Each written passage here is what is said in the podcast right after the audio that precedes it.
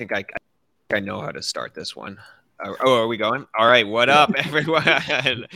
uh, good start. Uh, welcome back to the Levers Podcast, episode 21, with your awesome host, Tej, Little Perp, and Shake. Um, I think we'll just start with maybe a quote that uh, somebody uh, once said, which is that overhearing cosmoism Polygon, ZK, SBF, The Merge, all across Williamsburg espresso holes. 17th century. Enlightenment in the London coffee shops. 20th century. Silicon Revolution in the SF coffee shops. 21st century. Crypto revolution in the New York City coffee shop. If if any of our listeners can figure out who tweeted that, you can uh you can come Kissinger, on the podcast. Kissinger. It was Henry Kissinger. it, it it, it might have been Henry Kissinger. I mean the the, the I did uh, not follow that at all, bro. The intellectual That's what we were just talking it. about. You lost me about 10 words into that, whatever that was. um so we got Tej, the most intellectual man on the cast we got little perp. He uh, literally sent me a tweet earlier t- or uh, instagram earlier today of him holding a water bottle with a tank top in the elevator. Right on brand. And we got shake who i will say i think shake is entering a flow state recently. He uh he he comes in and out of them but i would definitely check out his twitters at zero x shake because the man is firing on all cylinders right now and it's it's best to catch him um, we we got a good episode today. We're going to start it off with TJ, who um, has been building up to a momentous series of threads and wrote a banger earlier today. TJ, Bitcoin, what are we talking about? Yeah, let me pull up this thread real quick. um, yeah, so I don't know. So I've been thinking about Bitcoin quite a bit lately. I feel like I go through waves. Maybe we all do, where you know, at the beginning, we're all kind of orange pilled. Like you learn about Bitcoin, it's, you know, the biggest, most liquid. Um, it kind of dictates where the market goes. You get orange pilled, and then you go kind of deeper into the weeds. And as I got deeper in the weeds, like I sort of started to forget about Bitcoin and started to learn about Ethereum and other L1s and just like all the interesting entrepreneurship that's being built. And I think once you once you get into the entrepreneurship, like you kind of forget about Bitcoin or I think you forget about it for two reasons. One is it's just like it's big and it exists and it's just there, right? And it works. And the other thing I think is as you start to like dig into the innovative side of crypto where people are building things, you're kind of like, oh, like Bitcoin's just like this like ossified, you know, base layer that doesn't really do anything. But anyway, from time to time, I start to think about it more. Um, mainly when like the price is low, right? It forces you to kind of reevaluate your models to make sure that you still understand why this thing has value, if it has any value. Um, and also at, at, at Maker, I'm looking at a number of opportunities to fund hash power backed loans right now. So basically, um, underwrite um, senior warehouse lines to Bitcoin miners, right? Which is risky as shit. Um, it's it it takes kind of the risk of of Bitcoin and gives you none of the upside. So you issue debt to these guys you allow them to finance buy new ASICs, new land, new whatever to hopefully make their um, operation more efficient. But if they default, then you're kind of screwed and you got no BTC upside. So anyway, I've been thinking about Bitcoin quite a bit, um, and it kind of occurred to me that um, you know Bitcoin is sort of a if it works, and I think it will. I think probability is that Bitcoin stays around, it continues to accrue value um, and it sort of pulls energy away from our existing systems. But it's kind of like a multi-decade peaceful revolution, um, and I think kind of the reason for that is it sort of attacks gently um, the existing system in I think three ways. Like one is money, that's kind of obvious, right? Like especially right now, you look around the world, uh, inflation is everywhere. Like no one's immune. Uh, it's in Japan, it's in Europe, it's here. Of course, it's emerging nation, emerging markets. Um, and as people start to like, as as their lives become more difficult to live, they look at this like alternative system where no one can control it and print a whole bunch of money, and it's a nice escape. So that's the money escape. Then on the energy side, right, like particularly right now, um, you know, we're, we're trying to make this move away from fossil fuels happen, and it's mainly been done like you have these ESG policies that like the U.S. and Europe are trying to push through, but it's kind of like there's no reason for people to followed those policies. They've just been prescri- prescribed for everyone, right? But now that oil is at $100 a barrel because of a whole bunch of dumb policies, um, you know these BTC miners, what they do is they they're just trying to be capitalists. They're just trying to get the cheapest energy possible um, and be able to predictably run their business, which is mine bitcoins. And so what you see, which is really interesting, is they're like, well, if oil and, and fossil fuels are continuing to do these crazy spikes because these dumbass policies, I need to find a source of energy for me and my business that works for 10, 15 years and it can't be corrupted. And so you see like a lot of these guys going to like stranded hydropower and geothermal in various areas and locking down those energy sources for 10, 15 years, which is sort of an energy revolution. So you got a money revolution, energy revolution. Um, and then I stole this completely from Balaji, but you really have a revolution in politics too, right? Um, you know, people are increasingly growing like a little bit disillusioned with the state, but you've never really had the ability to opt out, right? You have to get your move your family. It's just you can you can sort of move your vote with your feet, but it's very difficult to do so, and so you're just kind of just trapped with these policies.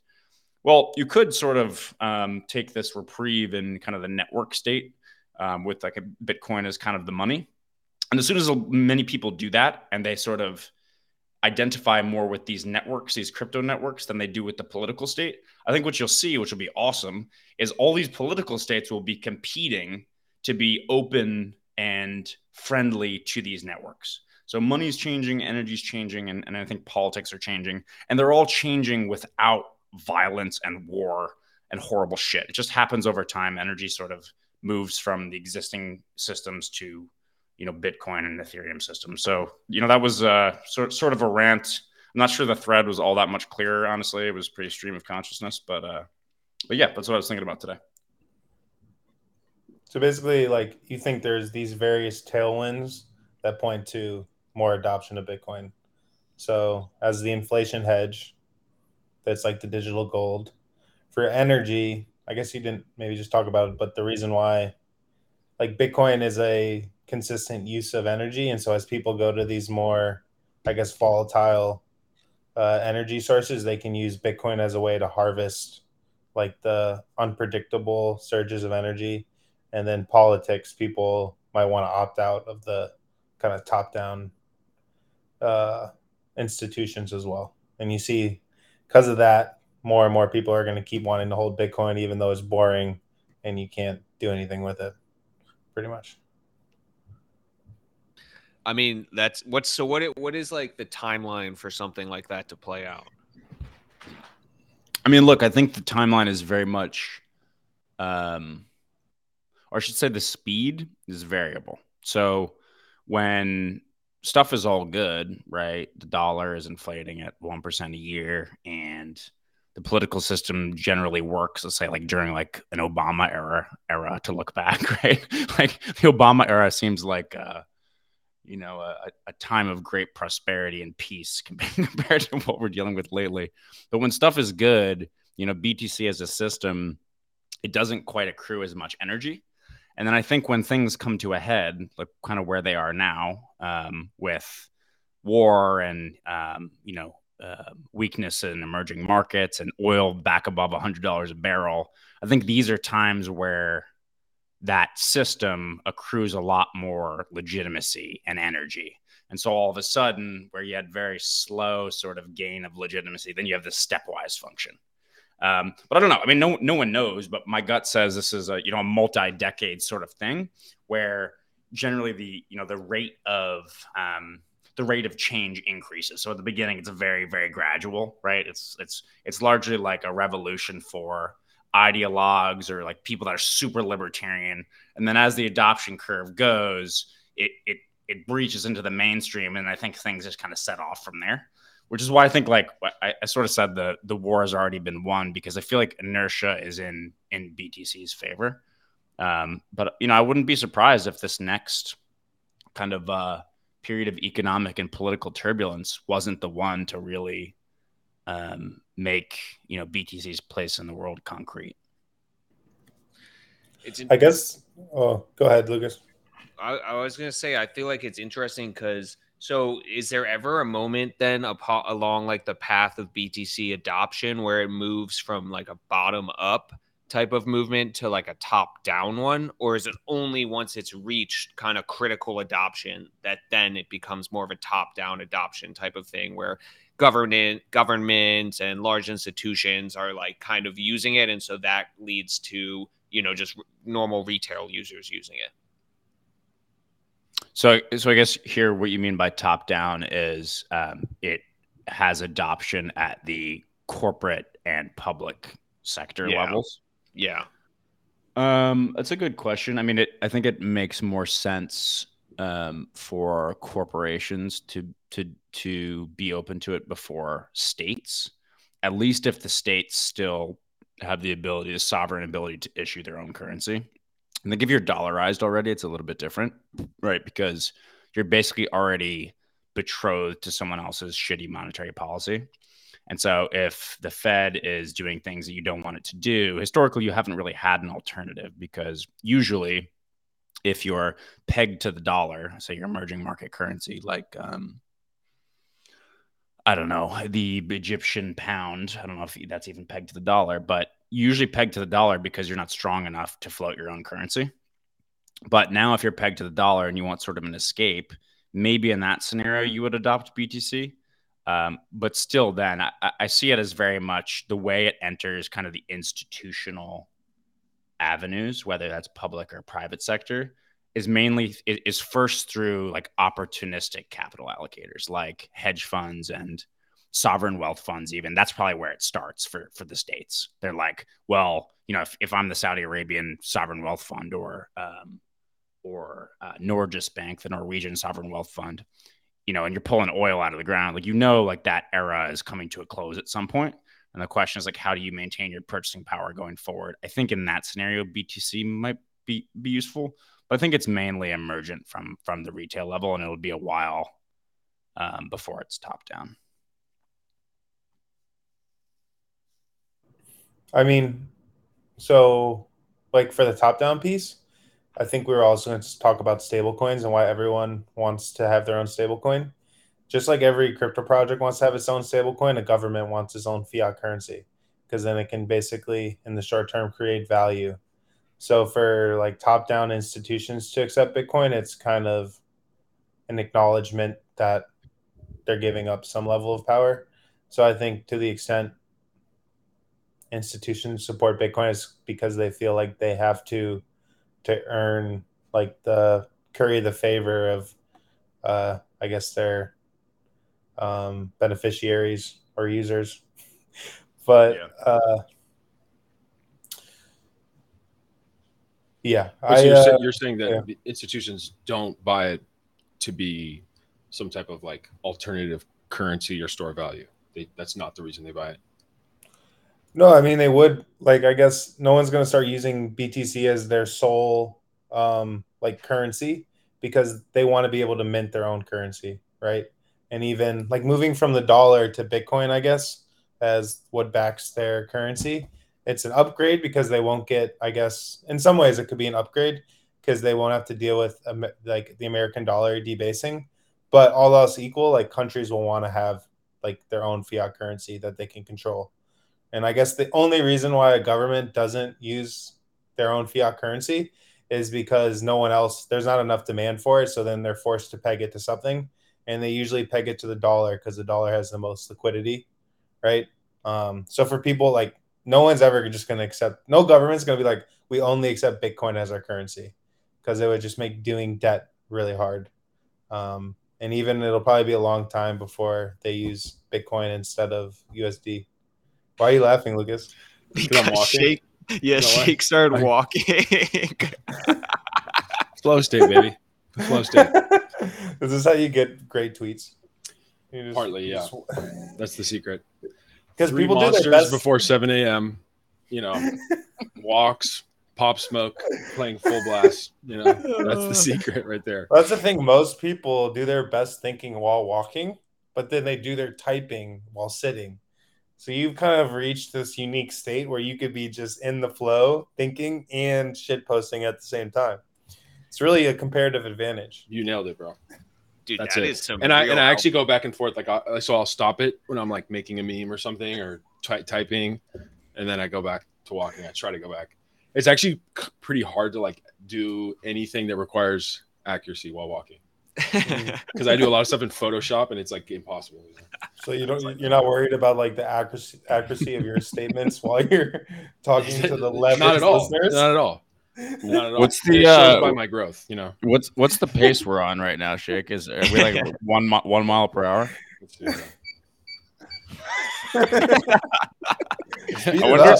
I don't know what he- it is. as he- Point As he turns up the treadmill, is does the brain does the brain run more quickly? Well, or yeah, but he then I get out of breath like really fast. You know. Dude, by the end of this show, I hope you're running, bro. He's gonna be huffing and puffing. Is Um, um, oh sorry, okay. go yeah, go ahead if you want, Shake. No, dude. I, I'm curious, Lucas Shake, as like the resident NFT goblins, and uh, yeah, NFT goblins. Like, what are what are your thoughts on Bitcoin? Dude, I Do you mean, even, from, even think, do you even think about it? Yeah, does it even exist? I I this is something I find actually really interesting because I don't really. I mean, I just hold it um, just because when I was first learning about crypto, that's normally what you first learn about is Bitcoin. Um, but like I don't think about it at all. I just assume if crypto's going to work, Bitcoin's going to work, and so I mean maybe it won't, but it's like it's ignorant to not have it as part of your portfolio right now. You know.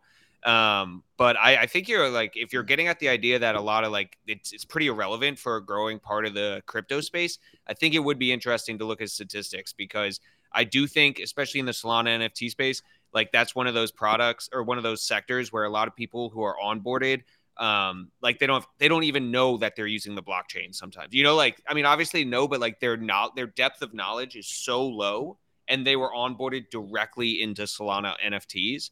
And so as a result, like they don't really think about Bitcoin that much. It's only probably after you spent some time in the space and maybe like price action on NFTs aren't that good that you start looking at Bitcoin and other coins and exploring it. But yeah, I do think it's interesting to watch like the reverse. People do the reverse, whereas before everyone went Bitcoin, Ethereum, then into alts. It's like in Solana NFTs, I think there are a lot of people who go Solana NFTs and then they don't even look at Ethereum because they become maxis, you know, and then they think about Bitcoin. So it, it, it is interesting. Do you think if you told those people that if BTC died, everything else would die? How, how would they respond to that? Would they believe you, or would they be like, "Oh no, that's that's that's idi- that's idiotic. Solana is a different blockchain. Why would why would BTC matter?" Like, how do people think about that? Do they think about it as like a bedrock or an alternative? That's a good. I don't know, Shake. What do you think? I mean, Shake's the mega influencer, so he's talking to the people. Dude, you know. on, dude. He's the man of the people. Stop it. No, um, I was just reminded of that that meme of like if Okay Bears fails, Solana fails. like if Bitcoin fails, Solana fails. Um, but uh, yeah, I don't know. It's hard to say. I, you know, it's hard because yeah, it's hard to know what other people think about that specifically because I don't really like. We just don't really talk about it. We don't really talk about Bitcoin ever. Um, but my view of Bitcoin personally has changed a lot. Like, because like you guys said, like when you come in, you know, you bu- you listen to the Maxis, the Bitcoin podcast, and you're like, oh my god, this is a new paradigm. Blah blah blah. Kind of drink the Kool Aid.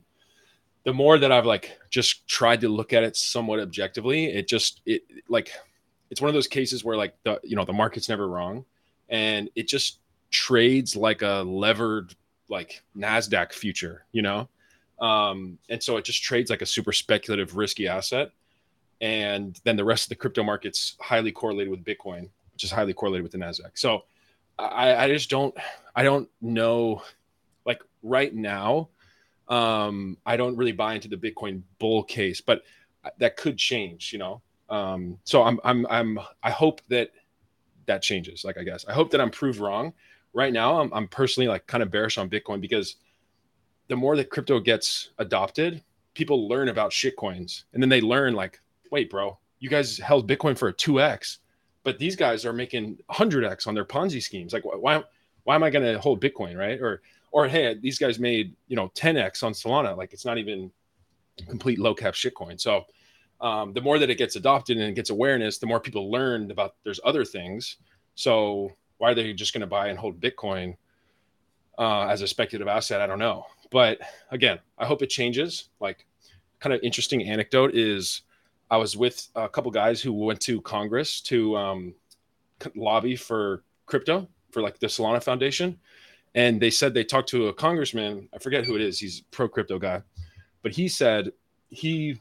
This is I forget the congressman. I wish I remembered his name, but he was like, "Dude, I think crypto is going to save our currency."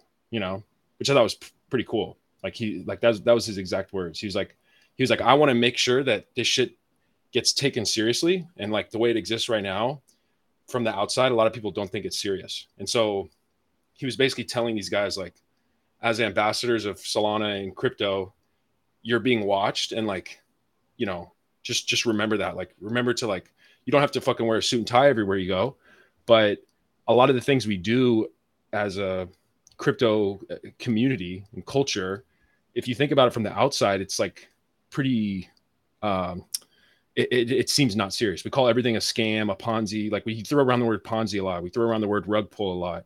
Um, you know, it's like we talk we just talk like degenerates like we like we talk like we're gambling and and a lot of people are just gambling and so from the outside what does it look like it looks like we're just gambling right and if we want it to be taken more seriously which is like funny because out of all of us i'm like the last guy should be saying this right because like i'm the one who's like doing this shit but if you want to be taken more seriously like some of us have to be kind of serious you know and like so um i just am hopeful over the next five to ten years like that this narrative changes and that bitcoin stops uh, it, it, it, that it as a price wise, it becomes more like something like gold than it does like a levered, you know, Nasdaq index. yeah, I I think um, I do think the only like the the the only thing that I have seen which does I think reinforce and this is mostly from a trader's perspective and like you know to anyone who's not who's listening who's not in Solana NFTs Solana NFTs is it's mostly just trading and um I think what is convincing for people is when you see Bitcoin nuke, like getting to your question, TJ, and then you see the rest of the market nuke. And like, I remember when I was first getting into crypto, everyone would always be like, traders mostly would be like, Bitcoin is king. You know, like you have to respect Bitcoin if you want to trade the market. And it's it still kind of holds that status. It's like even today, right now, like Ethereum could go way up, in my opinion, and Bitcoin could stay flat but if Bitcoin started to dip, Ethereum would suffer a lot more. And so I, I do think that's like the most compelling thing for new entrants who aren't coming in the Bitcoin, Ethereum, altcoin, and are instead going the reverse reverse way to kind of realize, even if they don't understand the fundamental value proposition, but just like the value proposition as a trader. I, I have a question. When you're just like, okay, you're talking like people get into crypto, and they see like how volatile products are on a super short time frame, right?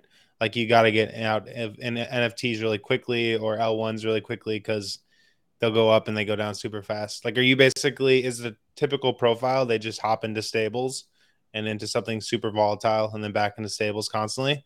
Because the one of the bull cases for Bitcoin is that basically everything besides Bitcoin is still more of a VC bet, right? Like ETH could honestly still not be relevant in like a couple years, right? Sol could obviously not be relevant. Oh, I'm serious. There's a high chance know, ETH know, is I irrelevant. Know. Sol could be irrelevant, like, but you're like, well, BTC will just get wrapped onto any chain, so I'm comfortable holding that, right? But sounds like more your profile is like they're just holding USDC and then they're just like bridging USDC to whatever chain that they're on. Next. Actually, in Solana, they do they think in Sol, which is yeah. so crazy to me because it was close to three hundred dollars and now it's like forty dollars. But um, yeah, they think in Sol.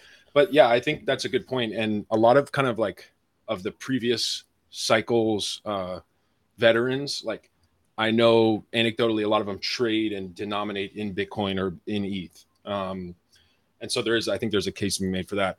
And the other point is we've talked about this on a previous podcast. Like, what's a what are these what are the scenarios where where Bitcoin uh, could get flipped?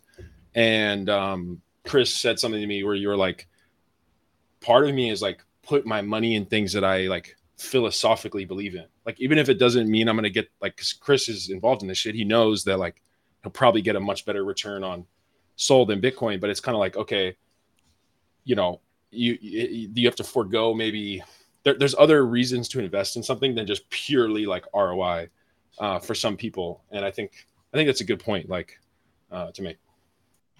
Well, well, well, well, it's, hmm. it's also I, th- I think on on that piece like um I, m- my guess is the reason that someone hold or Chris holds btc is not uh because there's a philosophy uh there's philosophy with a lack of upside. My guess is it's like as someone who has a variety of options really like a universe of options of investing in various coins like you want to hold something that you understand and fundamentally believe in like obviously the further out in the risk curve you go there's you know a hundred baggers waiting for you and who knows what btc is. It's not an 100 bagger. Maybe it is but it's unlikely.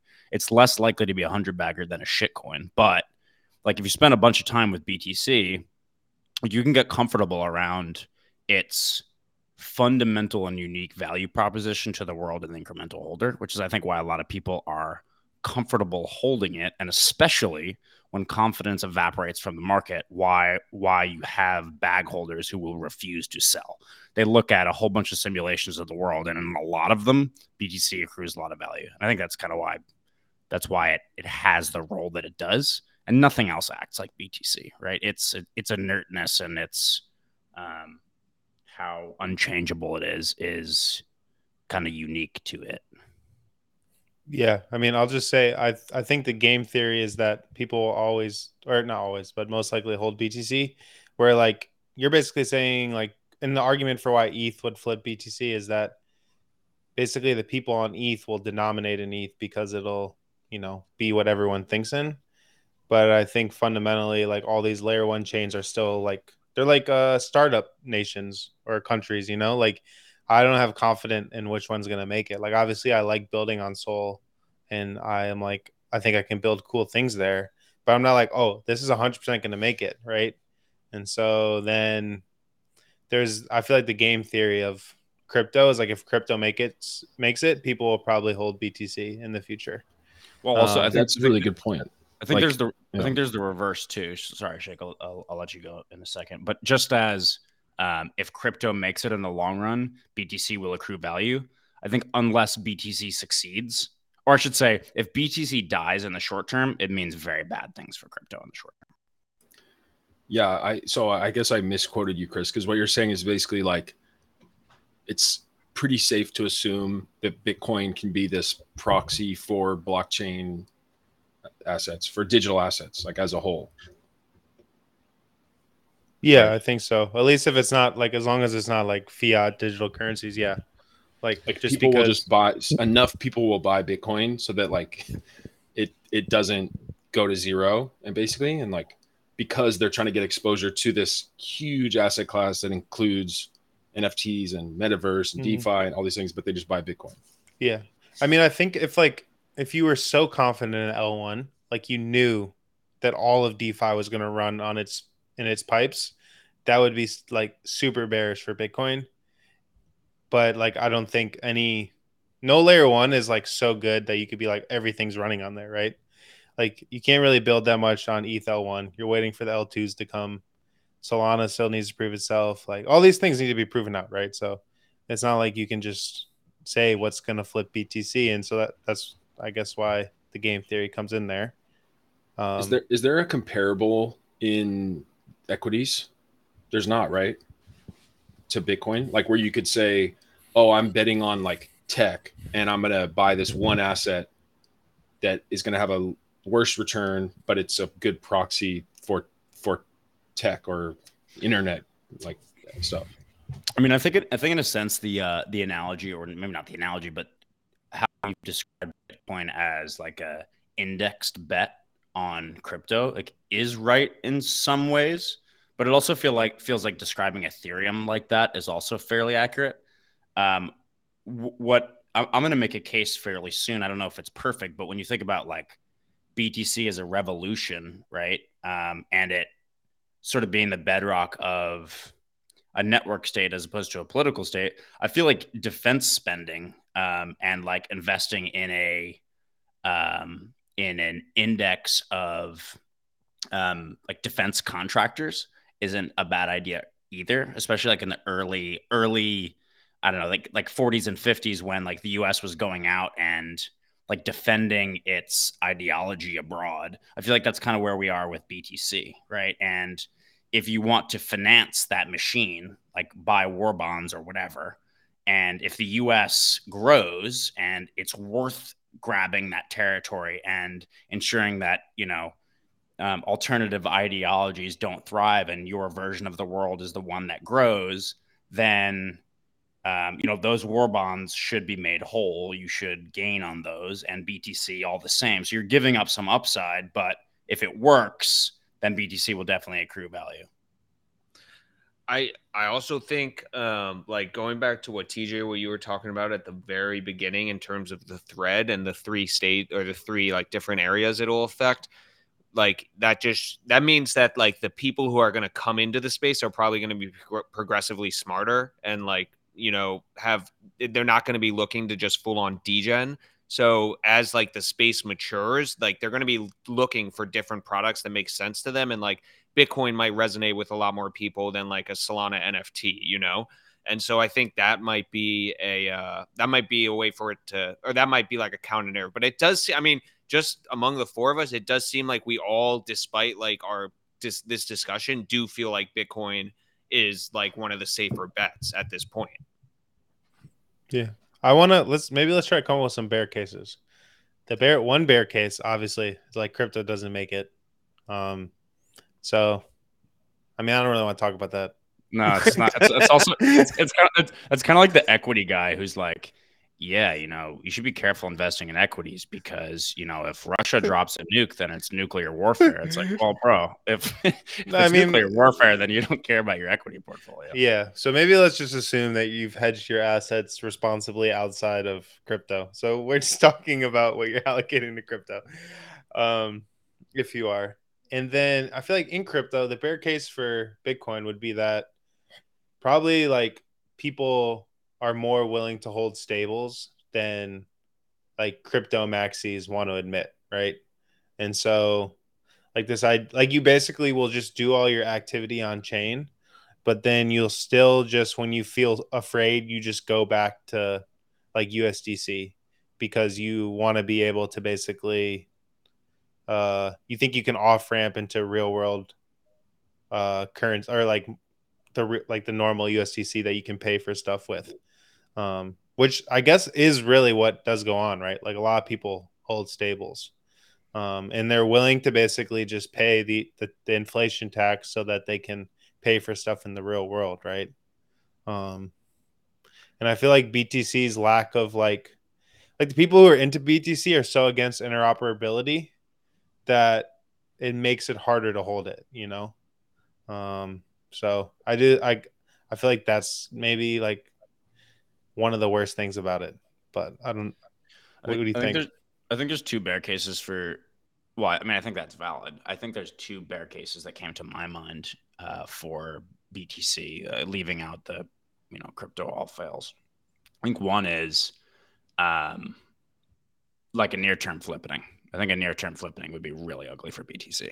I think the way that happens is if all of a sudden that you know institutions are coming narrative it happens in 2022 and institutions come in with a very simple model and it's i want to hold a blue chip crypto asset and i want it to be productive and i don't want to run a fucking mining rig and so they buy eth and they buy a lot of it and then it flippens early on and then btc confidence disappears and then those um, lifetime holders who will self-professed never sell they see the flipping and um, and they sell. And I actually can't think of oh the other one. Um, I'd be curious to hear what you guys think about this, but I do worry as the um, the block subsidy tails off if in its current state how people use BTC there's enough network activity to incentivize security. I think those are the two bear cases for me. I uh so on your first point I was going to say something pretty similar like I think there is a risk where um, like another um, asset basically in the in the next few years is has a better narrative in terms of like something like being environmentally friendly or something like that because it'll take time for bitcoin to be like much more environment for that narrative to pick up at least no matter how true the underlying facts are. And so if something like you know if eth actually gets a, like control of this like hard money narrative and they move to proof to stake proof of stake and everyone's like oh it's environmentally friendly blah blah blah like i that's one bear case um i could see for bitcoin more generally sorry tj the second i had a thought on your second point but as i was saying that i now forget what the second point was again it was it was just the uh if if the subsidy tails off and there's not enough network Oh. activity to incentivize security Yeah, that dude, I think that's a really interesting point and something that is pretty pushed off. Like I'm reading the block size wars right now, which also would recommend to everyone. It's like an awesome like story narrative type book about what happened during the block size wars and like one of the opening kind of chapters talks about how that is like a really ignored fact um, about Bitcoin, and it's definitely too early, I think, to like fud it based on that, right? Like the network can still have ma- huge growth and adoption, and there can obviously be innovations, but it is one of those things that like is I feel like kind of just like pushed to the side because there's so many other things that people are working on right now. I mean, I the Lightning Network is not something I've really dug into that much, and I'm I'm like curious, like is is is there additional functionality coming to Bitcoin because that seems to me like the bull case, right? Is if you can keep the actual Bitcoin with its narrative and then have a Lightning network or some sort of functionality network that's smart contract network built on top of it that is effective and allows other use cases. Yeah, I mean, I think that's a great point. Um, to the extent that, so, so one of the criticisms of BTC, let's rewind for a second, as hard money is, you know, people are like, yeah, you know, gold it abides by certain uh, physical constraints that make it scarce, right? It's dense, it's scarcely populated or scarcely distributed on the earth, blah blah blah blah. And BTC has those things, right? So it's constrained by energy and difficulty rises to lock in mathematical scarcity. So that's a direct comp. But one of the things people like to bring up is well, gold has this like really important, unique industrial use case, right? In technology or in whatever other ways. And BTC doesn't have that. And so in theory, you know, this lack of network activity, that that issue could be solved if there were an industrial use case. And I don't exactly know how like the numbers work. If if you know Lightning were built and Lightning enabled certain amount of transactions, like to what extent that would make up for the lack of subsidy, or if you know smart contracts were built on top of like a network upgrade and that you know kicked off some activity, to what extent that would make up for a subsidy. But um, to, to steal directly from network state, like Balaji talks about this idea that you know as we go forward, um, and it's more and more difficult to triangulate the truth because you know the state and the media like to manipulate it and, and spin their own stories and deep fakes and all this good stuff right? It's going to become more and more valuable to have cryptographic truth. And so theoretically you can use a blockchain like bitcoin like you can transfer value sure but you can also you know ledger information on chain so to the extent there was some sort of information that someone wanted to prove was in fact correct timestamped and signed like the BTC blockchain with all the value it secures could be sort of like a Fort Knox for data, right? And so to the extent that that narrative took off, then maybe like the Bitcoin blockchain serves as this um, you know industrial source of truth that only stores like the most valuable information in the world, which I thought was kind of interesting. I'm not sure if I buy it, but um, I think that would help to kind of alleviate the narrative around like BTC kind of just being um, being being frivolous and a, a, store of value. And if it's a store of value and not a money, then people aren't going to exchange it. And people aren't exchanging it, then there's no network activity, and you're back where you started. I'm pretty confident Bitcoin will never be a medium of exchange, um, because like the main, I mean, just like a medium of exchange usually has a elastic supply and an increasing supply, and that's why like you need it. literally like the characteristic you want is you want the supply to increase when people need it to spend it, right? And Bitcoin literally is orthogonal to that. So in some ways, like the Lightning thing is kind of dumb, right? Like they're trying to enable microtransactions. If anything, I feel like they should be trying to interoperate with like DeFi systems. Like Bitcoin Maxi should try to make Bitcoin the de facto collateral on every borrow lend system, even on other chains. But they don't do that. Like it, it is still a collateral for a lot of things and on centralized exchanges still uses collateral but like ideally you would go on to like Sol and everyone would be using wrap btc as one of their collateral and they would just be loaning usdc to pay for stuff right um, and it would just actually be digital gold. It'd be this like the best collateral you could have.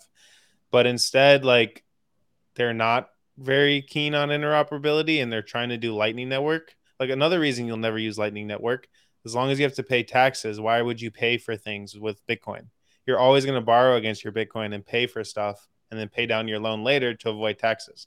So it's kind of like, I don't know. I mean, I could be missing something, but that's my understanding of like of uh how kind of like medium of exchanges work. I think I think that's a, a great point. Um, and I'd never heard that, but it's the like the tribalism that typically like tribalism is there to like grow a religion that makes everyone like really passionate about the thing, which typically helps you, right? But in this case, if BTC maxis are too tribal about BTC that they refuse to acknowledge that Ethereum is valuable and they don't want the BTC to be wrapped and used for what it should be used for, which is pristine collateral on the smart contract economy. I mean, you're you're cucking yourself completely. Yeah, it's yeah, like well, this gets to the one of the other topics we wanted to talk about, right? Like stable coins. Like it, it I was thinking I was thinking while you were speaking, why doesn't Bitcoin have its own native like stablecoin protocol that can plug into like the BTC network easily? And then I just realized like, well, you'd still then have to bridge it over to Ethereum or Solana or whatever to actually like use that stablecoin for probably anything productive, you know? Um, but I am like, what do you like? It would make sense to me if there was a version of like Maker on the Bitcoin network, you know, because then you could lock in your Bitcoin and use it as a medium of exchange, right? Yeah, I mean, you you could uh, like you can envision a um, a Bitcoin native stablecoin coming about in one of two ways. You can either have a stablecoin on Bitcoin and wrap it, and it goes over to Ethereum, or you can have an Ethereum protocol that um, issues a stablecoin against BTC assets, right? And that's already kind of what Maker is, right? So to the extent that DAI is completely backed by BTC based assets, that might as well be a BTC stablecoin, right? Because belief in that stablecoin is basically saying the monetary monetary authority that issues this thing has chosen collateral that I believe in.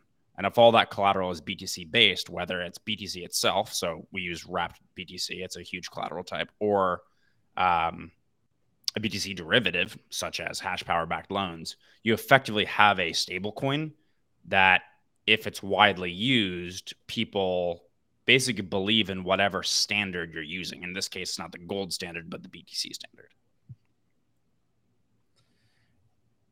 It's it's it's a really interesting like it's a really interesting dilemma because of which I think is you know something I've been talking about a lot, and a lot of people I think are talking about increasingly. Like people just aren't familiar with what the like what the um with what the thought leaders of the Bitcoin community like their views on stuff, right? And just how important to them it is that Bitcoin remains as like simple a product as possible. And they still have a lot of sway over the protocol. And it's probably, you know, it's probably partly a huge reason that BTC has done so well is that there are like these diehard kind of ideologues who actually have a vision for Bitcoin and how it fits into the world as we know it today and are going to make sure that Bitcoin fits that vision, you know? There's not many yeah. products like that. No, it's, no, it, they're not. Like look at look at and and governance is such a difficult thing in crypto and Bitcoin is probably one of the most complex systems to ha- run a governance system. And yeah, there's been a lot of disputes and it's pretty contentious and there are issues, but so far it's held up pretty well. Um, and then it, it just makes me think about Maker, you know, TJ, because like Maker is also a really complex system, but there's a lot of different divergent views. And so governance has become extremely difficult. And so it, it is interesting to think about it. Yeah, it's true. It's true. I mean, which yeah, which of those is more resilient in the long term? Something that has zero dynamism and complete consensus, or something that has zero consensus but moves at a snail's pace? Yeah. Um, one more thing I'll say about um, this idea of of conviction in in BTC. You do have these people that are just so ideologically aligned that crazy things realistically have to happen for them to sell.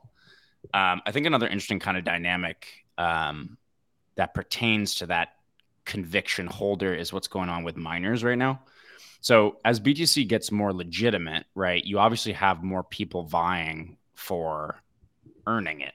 So, you know, when BTC was at 60K, you can use that as kind of a, a proxy for um, for desire and demand and legitimacy. So I'm sure when it hit 60K, a whole bunch of people that would have not considered mining it or setting up rigs at 20K were like, this is great. Let's go buy 9,000 miners immediately. Let's maybe take on some debt to do so. Right. And so a whole bunch of people did that um, with crazy conviction in the, in, in the blockchain. And now we accelerate to today, you know, midway through 2022 and BTC is taken at 22. So if your economics sort of worked at 60, they're definitely not working now, right? And so what you're kind of seeing, especially with energy, at least fossil fuel prices where they are, is a lot of the economics of these guys is not working, right? And many of them have levered up, so many of them have debt service to pay. Um, and they're kind of getting to the stage where, you know, their run rate is pretty high and their runway is not that long. And unless BTC works its way up above 30, 40, 50, you know, a lot of these guys are going to be in a scenario where they're forced sellers, right? And so we talked about how the market kind of looks like it's been flushed out for now of forced sellers. You know, a lot of the retail leverage has kind of been flushed from the system, but there's definitely this wall and you can't really see behind it because not all the miners are public.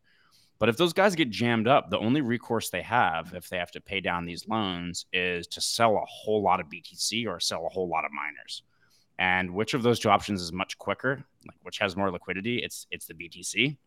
And so, you know, I think when you think about who the incremental buyers and the incremental sellers are, there's a lot of uncertainty in the market right now for the incremental buyer. But if things stay as they are with high energy prices and low BTC prices, there's not that much uncertainty around who the forced sellers are. Yeah. When you do loans for BTC or when you're looking at the loans for miners, is it denominated in USD as opposed to BTC? I guess yeah, I guess that makes sense. It's just well, you wouldn't they wouldn't want to be loaned BTC, right? So they would want so, to be loaned their whatever their operating cost is, but then yeah, so interestingly, I haven't quite cracked the code. The vast majority do lend or do borrow denominated in dollars because yeah, they want their assets and their liabilities to match.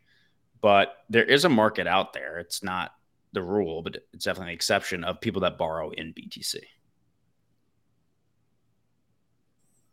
Yeah, it seems like you'd I mean, want to borrow whatever your operating expenses are, and then you'd actually want to get you'd want to pay whatever your revenue is, right? Like I guess in the ideal world because they're making BTC maybe exactly exactly, and they'd pay you back in BTC. But then if they have to pay for their energy and whatever their fiat is, then they'd want to borrow in that. But then I guess I don't know how they think about the exchange rate risk or whatever. Um. All right. Well, as you can see, Shake is an expert on this topic and has a lot to say about it. Um, dude, why don't we why don't we talk a little bit about um, Sol NFTs? Um, disclaimer: Shake and I. Shake and I are coming off of like a two and a half hour space, so we are like spicy on Sol NFTs right now. We've got a lot of a lot of energy, but we could just start it, I guess, by me plugging my own work. I, I, put a uh, I put a thread out um, earlier today. I used to write a lot of threads on Sol NFTs and like what was happening in the market, but I stopped and um, I just wanted to like see. It's it's been really slow recently for those unaware and like users it feels like have died out crypto twitter on solana nfts which is a huge part of the ecosystem has really slowed down there's not a lot of new people coming in if you look at like the broader, just like there's a product called Solana Floor, and they have like a blue chip NFT index, and it's like really struggling. Um, and so the I would say like Solana NFT space right now is not in the best place as with most NFT spaces right now. Um, but uh, there there is one positive development, and I think Shake, you can really speak about this, which is what we're seeing happen in Solana NFTs right now is like this huge infrastructure build out that's going on. Um, and when I say huge, I'm exaggerating greatly. But um, there's a lot of cool infrastructure projects being built. And this past week, we saw this project, Blocksmith Labs, which um, is like kind of viewed as one of the best like devs and engineering teams in the ecosystem. Um, they built this whitelist tool. They they released a Solana NFT launchpad, and the tweet from it was just awesome because the launchpad they built using four other protocols, and so for me, it was a really interesting like example. We always talk about composability in in in uh, crypto and like how that's a huge value proposition. And this was like one of the real concrete examples I haven't seen a while where four different pro or five total protocols came together and were able to plug into each other to create this really cool customizable launch pad. And so, um, you know, Shake, I'm curious. I mean, as everyone knows, he runs Cyber Samurai they've also built out a lot of infrastructure for cyber samurai holders specifically in terms of they have a tool called dojo db they have staking and things like that. I'm just curious kind of you know how do you see this infrastructure? And, and also like why are you taking the approach you're taking where you know you're you're basically trying to become an infrastructure provider in some sense right? Yeah definitely. Um so what was your question how, how do I just how what I think about the infrastructure advancements, basically? Um, yeah, or yeah, or just just talk about Solana NFT. Don't get me started, dude. Uh, no, I, I, think it's um it's really exciting. Like we, um, I know we talked about this maybe last week or the week before, but I just think there's more actual innovation going on now than ever than there ever has been in in NFTs um, because um, you have to. Well, again, that was the tweet we were talking about, right, Chris? Is like developers and entrepreneurs are like incentivized to build something that that, that has kind of a longer term outlook um, that's more sustainable uh, whereas previously like they're incentivized to basically just launch a bunch of projects and like you know raise money quickly um, and retire. So yeah i think that's this cool side effect of the bear market is just that more actual innovations happening. And i think it's it's really dope basically. Yeah, and here's the tweet. So they have Strata Protocol, Cardinal Labs, Matrica, and Node Monkey that they all used. Um, I didn't even know actually that you could use like because a lot of this stuff isn't open source. Cardinal Labs is, but I don't think Matrica is open source. Um, I don't know if Strata is too, but it's uh, it's definitely is. cool. Yes, it is. Okay. Yes, Strata yeah. is. Yeah. Um, um, what I mean, what that was actually a topic I thought I wanted to bring up was the open source stuff. If, if what, can cool can, right can you can you explain to those of us who have no idea what we're looking at what dynamic pricing, freeze authority, and Discord integration are? Yeah, you so, don't. To, you don't. You thankfully don't have to explain the fourth one. I have some idea what that is. That's actually the one that other people probably wouldn't know. But um, dynamic pricing basically means that while the mint was happening, like the the pro- the first project they did, which was called uh, Fruits, um, it, the mint price was two point seven five Sol, and and then during the public mint, it it it started reducing in price um, until enough people started minting, and it had some algorithm where like, you know, once people started stepping in and trying to mint, then the the price went back up. So it's yeah, the price was it, it just uh somewhat like a Dutch auction, except it also went back up, whereas a Dutch auction just goes down in price, um, which I think is cool. You know, it gets the team more more money, like a little bit, so it's cool on the team side.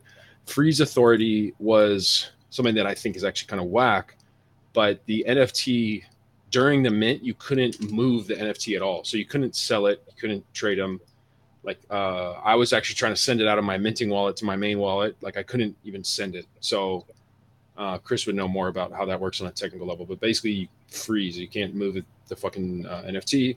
Discord integration was that you went on the website and you just logged in with Discord, and then it acknowledged that if, if you had whitelist. So usually it's like this whole fucking terrible process around figuring out who has whitelist and then giving them the list of wallets and are you doing it wallet based or token based? And there's all these like variables into the the whitelisting process. Um, and this one was just simple. It was just it was so it was honestly so nice for me because I always forget to submit my wallet. So um, yeah, that's basically the rundown. The uh, the dynamic pricing. That I mean, that's sick. I mean, you you, Yeah. you you I mean you you basically taken a a process which is you know guess based on this uh, size mint what the right price is, and if it works, great. But it hasn't worked as well as if you had dynamically priced it, and if it doesn't work, then you're screwed. It's kind of like um, like y- y- you could see this dynamic pricing model like being used in a whole bunch of different markets. Like even think about like when a when a company goes public, right? They hire an investment bank, and the investment bank's supposed to go out of them out into the market, talk to some people, and decide what the price should be, right? And then they launch it on IPO day, and it moves around. And sometimes it has a big pop, which means they underpriced it, which means the founders, the team, left a whole bunch of money on the table. And sometimes they overprice it. And when they overprice it and it doesn't pop on day one, that's a really bad look for the project or the company, right? If you built a mechanism that allowed for dynamic pricing for like for price discovery to happen on the move, like that's sweet. Of course, see, you know, people say there's no innovation in NFTs. No, Yeah, I, I t- that- yeah, That's really interesting, right? I didn't even think about that. Like if like a smart, if you could, if this was open source and like completely on chain, which I don't, it might not be. Well, no, you said Strata is, but if you Yeah, could Strata is. basically leave that up to like a smart contract with like predetermined, um, you know, limitations to to have price discovery pre IPO, like that's actually an, a really interesting um, potential use case. Because when I learned about that, eh, how they do that, I was really surprised. I was like, that's it. Like they just have a guy go around and like try to figure out like, hey, what are you guys going to pay for this? All right, like you know, it's like Insanity. yeah, it's like super casual. I mean, you could ar- you could even argue if you use this dynamic pricing for the investment banking model, um, like the biggest alpha there is not that like you've more accurately homed in on pricing discovery. It's that you avoid the n- enormous fee you're paying to Goldman. I mean, Chris, what do you? I mean, Chris, what do you think, dude? Like, you're you're a builder in Solana. Like, this is pretty sick, right?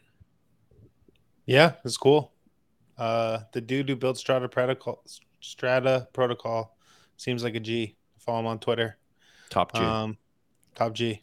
I'm a bull, but I don't mint NFTs, so I've never used it, so I don't really know what's good. But yeah, I mean, the whole point of crypto is to reduce rent extraction by intermediaries. So, to the extent that you can have these auction mechanisms encoded on chain, is pretty cool. Um, we're also have a form of Dutch auction in uh, Drift V2, so I'm pretty hyped on.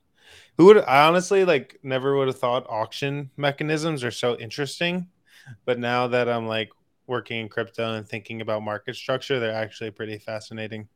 So uh, I'm bullish Dutch auctions. Wait, you guys are going to have a Dutch auction in in for what scenarios? Basically, instead of having like the typical, we're like inverting how takers and makers cooperate. So usually makers have their liquidity sitting on the book, and then takers come and like take the liquidity uh, off of it. Instead, first we have takers place their orders, and then makers can come in and provide just in time liquidity and basically fulfill the taker orders. And then that the, the price of what the maker can make at is based on a Dutch auction.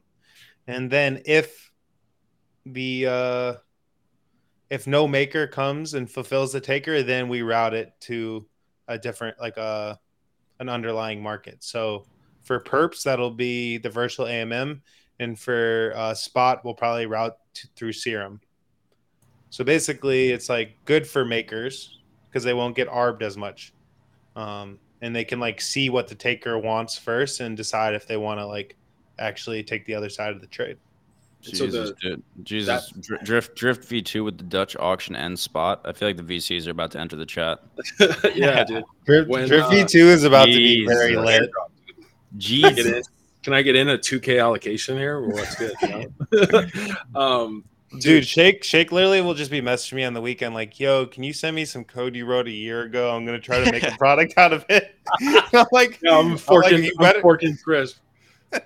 like you better like give me some. Ki- I was joking. I was like, can I get a kickback? He's like, I'll airdrop you an NFT. I was kidding. Bro. I don't know if that was clear, but I was like, some some shit NFT. He's gonna make yeah, millions. yeah, I was like, I was like, yeah, bro. Of course, I'll airdrop you an NFT. Um, no, but dude, uh, you- no, but dude, that- auction mechanisms are really interesting. So, okay, let me just repeat it back to you so I understand correctly because I, I feel like it might have gone over my head.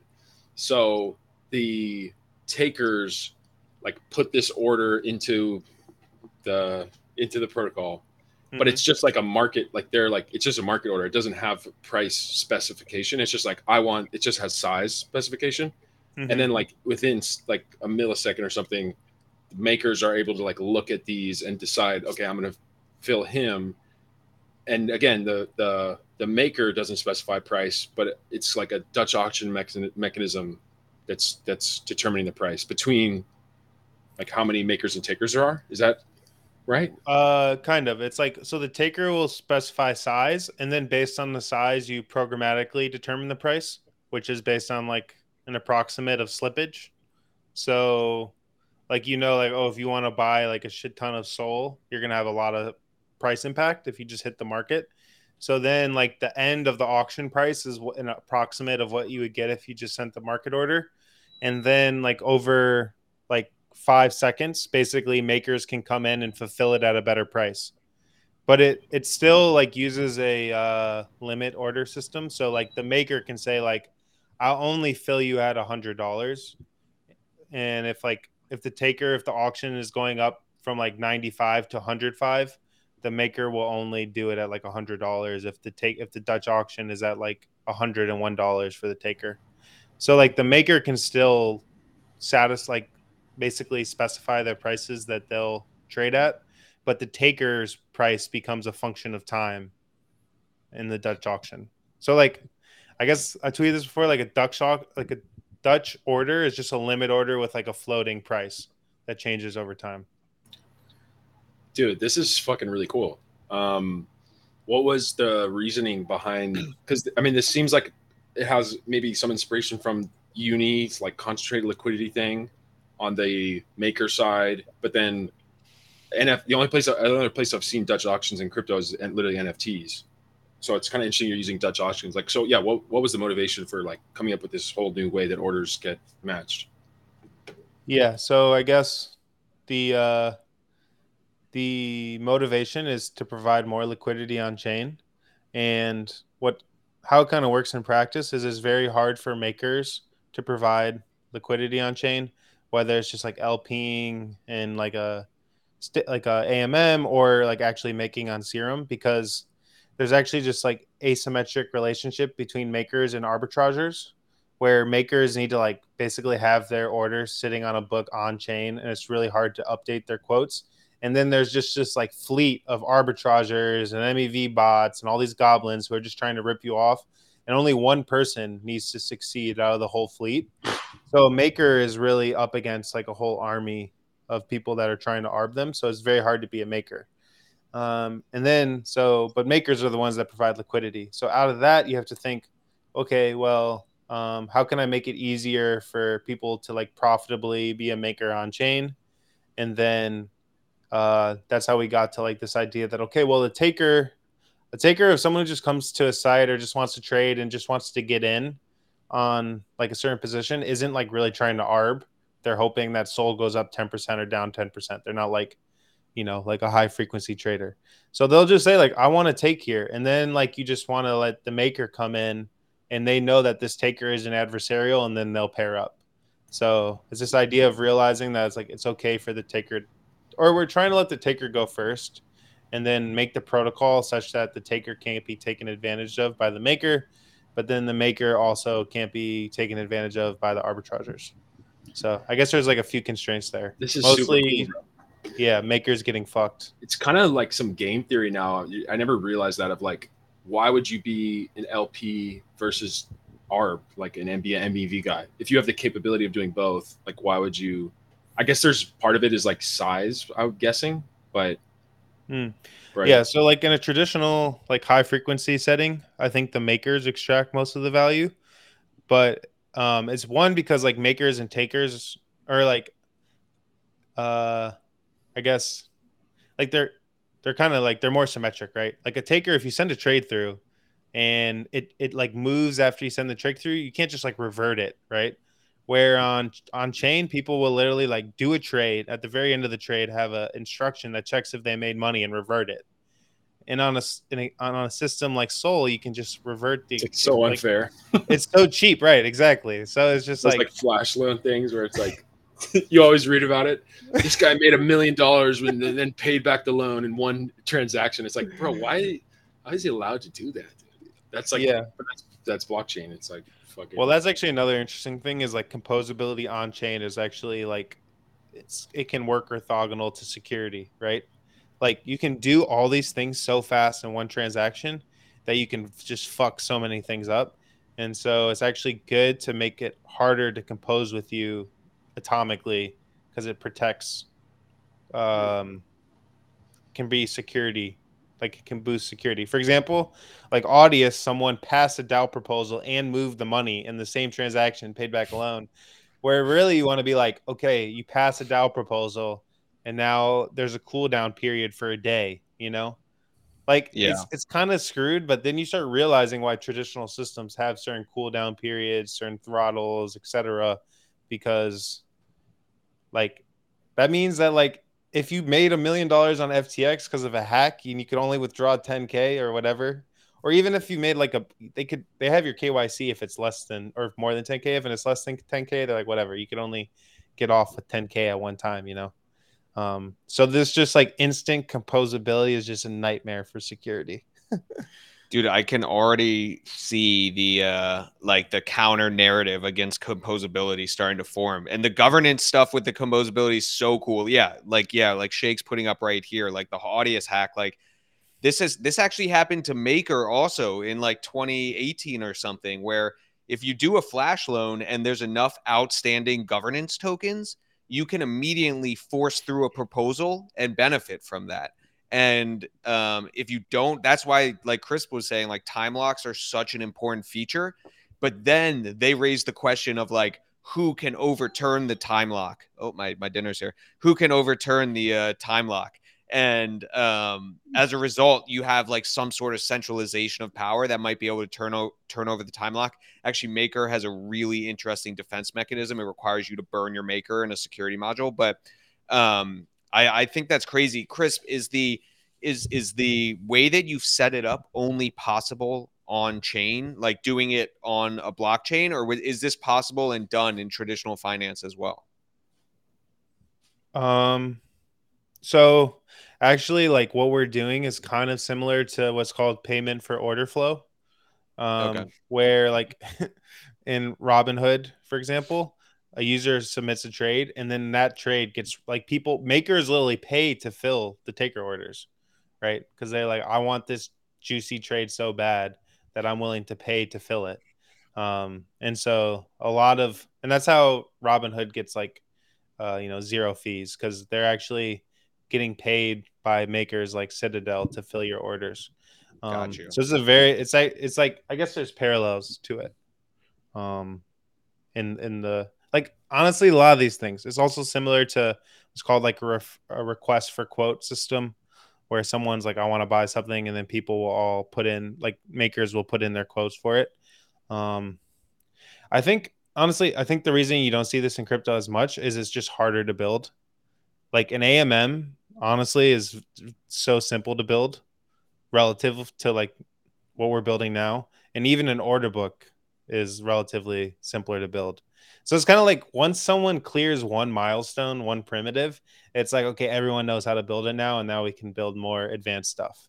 Right. Um, and to think and and then some people like make fun of like crypto like oh you're using like an AMM well first it was hard to build and then Uniswap cleared it and now everyone knows how to build an AMM and then it was hard to build an order book and then Serum did it and now it's like okay well any good dev can build an order book and then it's just like you keep uh it's like a red it's a red queens race really it's like exhausting we're just like one person figures something out and then everyone just starts copying you um Dude, I, so I actually wanted to ask you about that specifically. Like I, that was one of the topics I forgot to tell you guys was open source stuff. Like, so you as um well, let's just say DeFi protocols, like how sh- how do they think about um, keeping users? Because from you know from just going to the thing that is newer and has more incentives and uh, lower market cap. Like if if you do this really cool um,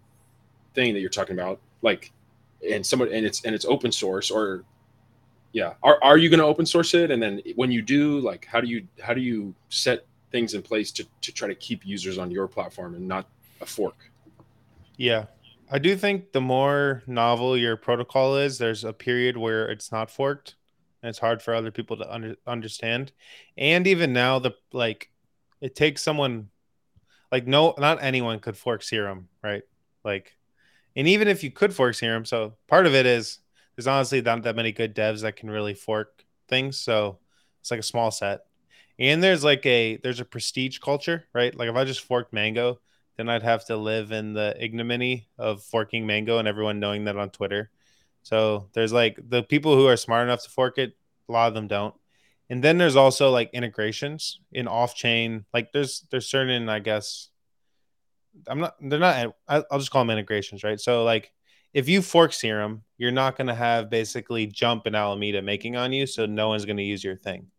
And similarly, a lot of the successful protocols have a bunch of integrations off chain that then greatly increase their value.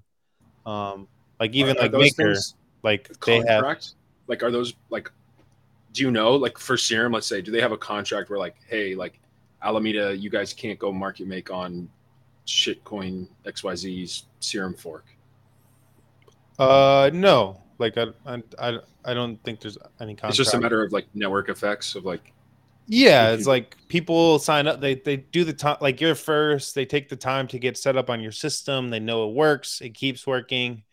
They understand it. Like there's only so many market making firms. They only have so much time and so many resources. And like understanding the novelties of each system is really hard.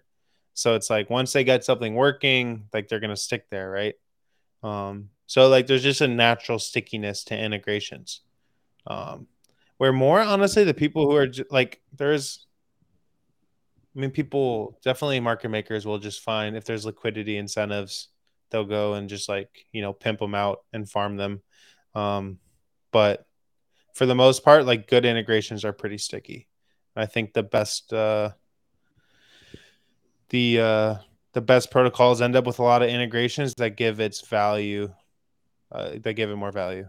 Like maker right? Well, someone could just fork maker, but then like who's using DAI as a part of their like DeFi system? Everyone's already using DAI, right? So it's like very hard to fork things. So it's kind of like the source code isn't even like your advantage, I guess, right?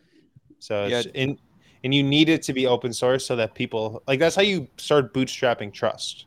Like if your shit's not open source and it's like a little money box, like why is people gonna trust celsius yeah, exactly. So, um, dude that's that's super interesting bro um, yeah, I never thought about it that way, Chris. in terms of like making your s- code open source is actually an advantage, which is uh, kind of like the opposite. I would have looked at it, but I have heard a lot about, or I haven't heard a lot, but like who's the Dragonfly guy, Hassan or whatever. Um, like he's talked a lot about how like Ethereum is basically unforkable at this stage because of like the DeFi protocols that are built on top of it. And, you know, like users are just going to stay with those DeFi protocols because they've got so much value locked into them. And so it makes it very difficult to kind of like hard fork the chain, um, which is an interesting. that i mean didn't that happen with binance smart chain like it already happened and it got a bunch of users what happened with Binance Smart Chain? yeah like binance smart chain's basically a fork of ethereum Oh yeah, no, no, for sure. But they can pick up new users, but it's not like you know, Oh, like not gonna- Ethereum. you know, like people who are using Ethereum are going to stay on Ethereum. they're not going to flip ethereum but Like, even yeah, Binance was able to do that because they got integrations with, like everyone's already holding their stuff into point, Binance. bro. you can just That's move it over there. It's like, I mean, FTX, like FTX US having Solana integration super early, like was a huge plus for Solana, right? And Co- then Coinbase had it like shortly after. right. Um, so Yeah. people could just people could buy Sol and use it on chain like very quickly. the FTX Sol integration is just like huge boon for Sol, right? Dude, can we talk about the some of these new chains actually, Aptos. I don't know shit about it, but I uh, I kind of want to sh- FUD them a little bit because um I'm so invested on Solana. So can you Every guys, you guys have every- a good FUD on Aptos? Or everyone who was new to Solana last year and they're just riding the the the ascending blockchain, and now they're like, wait, you can't do it to me. Yeah, and then I'm like, wait, wait a second. This this is not going to work. I actually heard Joe McCann to give a really convincing case of why he does it. Like he didn't. It wasn't that he thinks it's not going to work. He just said he doesn't think it's a good investment from like a trader investor perspective. He basically was saying, look, everybody like the the trade of this cycle was the L1 trade, and the way markets work is like when a trade is so prevalent, it doesn't work again. Like because it's a crowded trade. And so he was, was like, look at the uh, current valuation of, of Aptos. It's $1 billion. It might even be 2 billion, bro. It's like insane valuation. It literally doesn't, it's literally not on mainnet. It has no, it has zero users and it has like a billion dollar, it's a unicorn uh, L1. And so basically he was saying it might work. It might become better than Solana. But he's like, uh, from an investor standpoint, he, yeah, he made a really convincing case. Basically like, he thinks he's trying to look where other people aren't looking for value. Um, Reminds me of And I- layers. Reminds me of layer zero, honestly. We should we should get Joe on the pod. Maybe Dude, once we he- get we more than should. hundred followers. it's hard should. to tell someone to come into a pod with fifty six followers. Yeah, bro. Well, no, we have more on uh, on Apple, and some people listen on like Apple and Spotify and stuff. All right, one day Joe will be on here. But the optics of YouTube are kind of like, you know, Joe, Joe, come for the vibes, lad. I think okay. Here's my case against Aptos and the other one, whatever. Um, basically, people are hyping it up that like all the devs are going to go there because it's like a safer language, and then all the users will follow follow it. But in my opinion, like just knowing the very little that I do about the language is not enough of a big enough upgrade to think like you can build something way better on those chains than you can on Sol right? Like there's some cool language features that maybe might make things a little bit nicer, but I don't think they're like big enough that it's like it's going to captivate a wave of builders to go over there. Whereas like part of the reason people started on Sol was because they thought the throughput and the low latency was like really powerful and they had some like magical experiences when they built on it. Like when I first built on DevNet, I was like, "Oh man, this is like after coming from Ethereum, it felt like there could be a way better UX." And so they were like, all right, fuck it. I'm to chew all this glass because I can build this thing that seems more magical. But like now Sol is a lot easier to build on. And there's it has FTX integration, so has a lot of these things going for it. To go to a new chain and to build that out all over again, I think it needs to have a similar like stepwise, or it needs to be like way off in the design, like the fitness landscape to warrant someone new going there. If it's like, okay, it's Sol, but it's just like a little bit different, like why don't you just build on Sol, right? So it's like Sol went, and that's also why like a lot of the EVM chains that are really close, like I guess that's the argument for like ETH. If you're an EVM chain, it's like if you're just marginally changing things, why isn't ETH going to win? So I think any new chain has to make a compelling step in the fitness landscape in order for people to have enough conviction to go build over there. I mean, it has to. If it's not, if it's not a stepwise upgrade, then you're going to have difficulty competing with an existing network effect. Like, look at when Sol popped off. ETH was preposterously expensive. No one could transact on it. I feel like the stepwise function here would be if Aptos somehow found a way to convince people that it would run slightly faster than Sol, but with zero downtime, and then it actually executed on that, like over a course of six months. I mean, that could be big. Yeah. Like right now, people are literally like, it's using this language move, which makes one form of exploit harder to write. You know, it's like, it's such a meme, dude. and this exploit is like an easy exploit not to write. You know, Like, Dude, what's I- also does I anyone love the flood, bro. I love the bear case on Aptos because I don't want to have to learn a new thing, bro. I'm comfy. I, I don't want to have to go cross chain again, bro. I just want Solana to make it and I get rich. Dude, that's you know? that's how ev- that's how everyone's That- thinking. You know, that's Yeah. the clip. That's the clip for eh, this week's video. I don't want to Exactly. learn something new. I don't want to learn bro. about Aptos. I That'll mean, get so- everyone to watch the pod. so what I I also feel like you know at some point like we can't keep having like okay like it's good to try to innovate obviously and there's capital that's willing to bet on it But like at some point, like I'm not saying this is now, but at some point, like it, it just it's it's apps, right? It's at some point, it's like that's where the innovation focus is. I mean, we're not trying to build a new internet every day, right? Like I'm sure in in 1998, like people were, you know, trying to build like oh this new internet protocol, right? There's probably like ten of them, and people were funding it a bunch. But then it's like oh it's uh whatever TCP and, and IP, right? So um yeah, Dude, you're just a Sol maxi. This is Cope. I I am kind of a dude. Sol maxi. This you sound like me Kobe. You sound like Kobe when he was mad that people not holding ETH were getting Bro, rich. He's like early this- as a service, blah blah blah. It's like, you know, you're just mad that there's a new there's a new run up. yeah. I mean, I am. I am. hundred percent I am. Like, Shake, like remember, la- dude, like when you one year get- ago, I was the scrappy guy. Like, I'm gonna bridge everywhere and try everything. Now I'm like, bro, God, I have a company on Solana. Like, fuck, come on, come on. what am I gonna, you know? Come on, guys, let's chill with it. But yeah, that's a that's the thing. Kobe's thing I'm thinking of too, right? Is like there's this game of like, you know, the investors invest in L1, and then the L1 tr- incentivizes developers, and the developers incentivize being early, and then like whoever comes after that is just like getting fucked, you know, like really hard by everybody else dumping on him.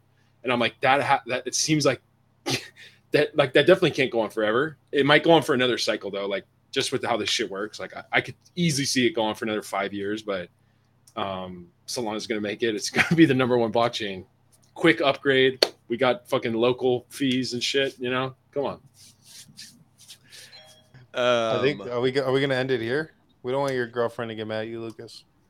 it's my it's my girlfriend's one year in the U.S. So um, we're having a celebratory dinner. What'd you guys Um, get? Chinese food. French French fries. Does she regret coming here after the fact that like it, the the dollar is slowly debasing itself and soon we won't be a world power anymore? And she picked the wrong country. I, don't- I don't. We haven't Dude, had. this that is why you never get laid, bro. If you're Yeah, talking we about haven't. like this. We haven't really broached struggle, that man. topic, but uh, I'll Yeah. we'll be I'm sure just- to cover it in dinner. One year in, how do you feel about the dollar being debased and the U.S. downfall? You know it's funny, bro? Shaney like always tells me like, dude, you talk way too much about the economy, you know? Because I'm like, I'm like, isn't it so crazy that like inflation is over ten percent, you know? And I'm telling her, I'm like, imagine that. 10 years your money's literally worthless you know i'm like tell, and i and i like think it's interesting when she's like god you're just fucking fudding me so hard it's not good romance ro- romance uh, talk i guess is uh because i've tried it i've tried it, Dude, you know? what I've learned is girls just want to have fun and not talk about crypto. no, nobody want. Not just girls. Nobody wants to talk about crypto. Okay. yeah yeah except for us and that's why we do this podcast baby gang shit I think I think uh, I think if I've learned one thing from this podcast, it's definitely that makers take from takers and takers take from makers, and then there's makers and there's takers. There's probably like ten and then minutes. there's fakers bro we ain't them that's all i know you know? Dude, there's, There's- also there's there's also there's also bakers on Tezos, whatever that is. oh, dude, there are Bakos that and bake- there's pancakers PancakeSwap Binance smart chain that's where i got started dude. And there's the LA the whole Lakers. Lunch. and there's the Sound- shit bro And there's OX Shakers. Sounds like we've got a good. Sounds like we've got and a good. shakers baby We got to sometimes start i'm a like taker a sometimes a intro maker i'm always that. a shaker um, my boy Anna Madim. Shout out my boy Anna Madim in the audience, bro. Good to see you, my man. Yeah, yeah, Hey, Nadeem, we baby. appreciate your energy, bro. Um, all right, All right. Yeah. Good let's, episode. let's wrap it up. This is This- fun. this one's gonna get a lot of hits, I can tell. Let's actually show this one on Twitter this week. I feel like we forgot last week. Yeah. We got to get to 100 followers so that we can uh, start getting guests on. Yeah, dude, we can get some guests on.